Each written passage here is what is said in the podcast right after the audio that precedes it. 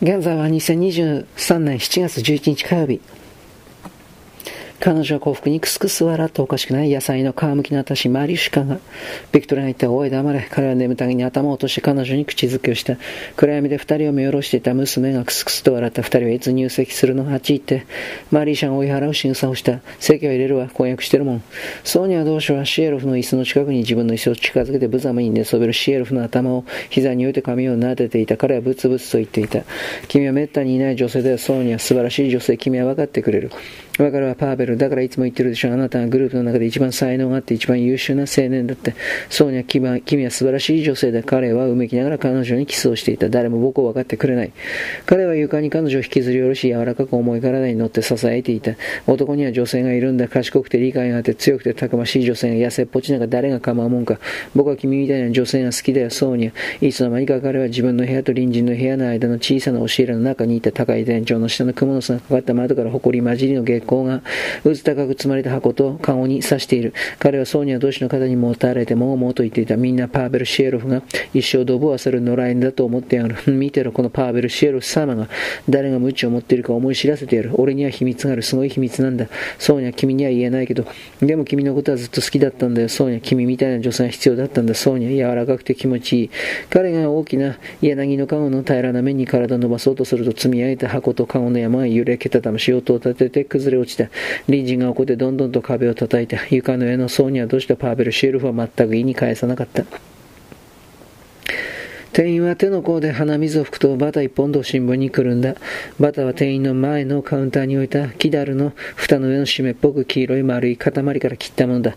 元は白かったエプロンで店員はナイフを拭った。青ざめた目が潤んでいる。しわく者の顔にすぼんだ唇。古びた青いセーターを着た干からびた体には不釣り合いに高いカウンターの上を突き出た案は落ち着きなくさまよっている。彼は鼻をすすり、2本のかけて黒ずんだ歯を見せてさからんぼ飾りの青い帽子をかぶった美人の客に笑いかけた。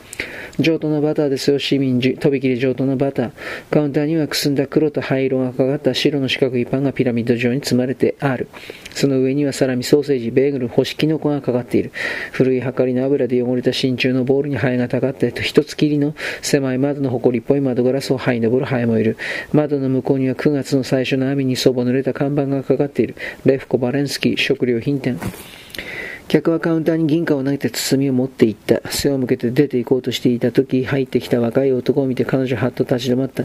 店のオーナーだとは知らなかった。だが、ペトログラードの道でこういう若い男を見かけることは滅多にない。レオは新しい外国製のコートを着ており、すっきりとした腰にきつくベルトを締めていた。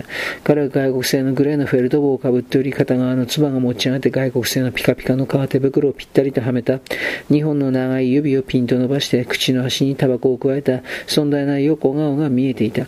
彼の動きには王者の毛皮にふさわしい動物の肉体のように外国のスタイルがの体のようにそうした服が生まれつき似合うはつらつとした体の無意識の端麗さがあった。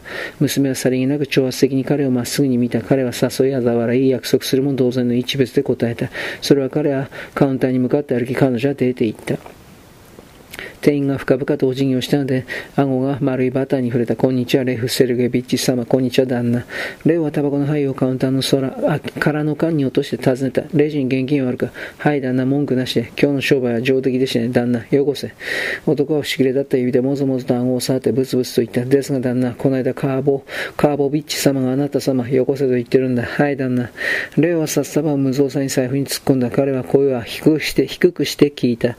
昨日の夜の荷物は届いたか店員は意味深意味深に。意味深に瞬きをすると、慣れ慣れしくすす薬と笑ってうなずいた。黙れ、レオが言った。気をつけろ。おや、はい、旦那承知しました。と言っても、はばかりながら世間で私は資料分別の塊で通っております。カープ、カーポビッチ様なら長く使えた忠実な召使いだと。ために、たまにはハエ取り紙を使ったらどうだ。はい、旦那。今日はもう来ない。いつもの時間まで営業しろ。はい、旦那。ごきげんよう、旦那。レオは答えずに店を出た。街角でさくらんぼ飾りの青い帽子の娘が待っていた。彼女は期待を込めてぎこちない笑みを浮かべた。彼は一瞬躊躇したが、微笑んで背を向けた。笑いかけられた青い唾の下の頬と鼻が紅潮した。だが見る間に彼はさっさとタクシーに乗り込んで去っていった。彼はアレクサンドロフスキー市場に車を乗り付けた。そして歩道に広げられた古い陶器の合間を懇願する店主たちの熱い視線を無視して足早に歩いた。磁気の花瓶や大理石の時計、聖堂の食台などどこかの破壊された宮殿から黄昏れた埃まみれの市場にたどり着いた高価な戦利品が陳列された小さな屋台で彼は立ち止まった。贈り物を探している。丁寧にお辞儀をした店員に彼はぶっきらぼうに言った。結婚祝いだ。かしこまりました。店員は頭を下げた。えっと、あなた様の花嫁にでございますか？そんなわけないだろう。友人だ。彼は無頓着に侮辱的に、本来なら美術館の棚でベルベットのクッションにそっと置かれるべき精巧な日々の入った埃っぽい財宝を見た。もっといいものが欲しい。彼は命令した。かしこまりました。店員はお辞儀をした。大切なお友達のために何か美しいもの。いや、大嫌いな人間にだ。彼は墨の青と金色の時期の花瓶を指さした。あれは何だ？親旦那、あちらでございますか？店員は恐る恐る花瓶に手を伸ばし、ゆっくりと慎重にカウンターに下ろした。その品物は外国製のコートを着た客であったを見せるのがためらわれる価格だった。旦那、本物のセーブル焼きです。彼は花瓶から蜘蛛の巣を払って逆さにしてそこの細かな刻印を見せた。皇室の御用達品ですよ、旦那。彼は息を吸い込んだ本物の皇室御用達品です。それをくれ、レオンが言った。店員は息を飲んで自分のネクタイを触り、値段すら聞かなかった客の手袋をはめた手の中の財布を眺めた。同志の皆さん、今の平和な国家建設の時代において、プロレタリアと文化の労働者革命の陣頭に立つ突撃大隊であります。労働者小作の大衆の教育は赤い日常における大きな課題であります。我々ツアーの引率者もまた平時の教育者の大部隊の一部であり、唯物唯物論的な実用的な手法にのっとり、ソビエトの現実の精神を鑑みひたすら、キラは9列目でいつ崩れるかわからない椅子に座っていた。ツアーガードの会合は終わりに近づいていた。周りにはぐったりと垂れていく頭と話し手の頭上の大きな壁時をちらちらまたかと見やる目がある。だがキラは聞こうとした。一言も漏らすまいと話し手の口も閉じて見ていた。演説の言葉はもっと大きければいいのにと思った。だがその言葉は頭の中で鳴り続ける声を沈めることはできなかった。電話口で必死に聞こえないように必死に懇願するキラー、どうしてこんなたまにしか会えないんだという声。夜、部屋の暗闇でキラー一体いつもどこに行ってるの？昨日はイリーナの家にいると言っていた。でも君はいなかったという尊大な声。いつまで続けられるんだろう。彼女はもう3週間アンドレイに会っていない。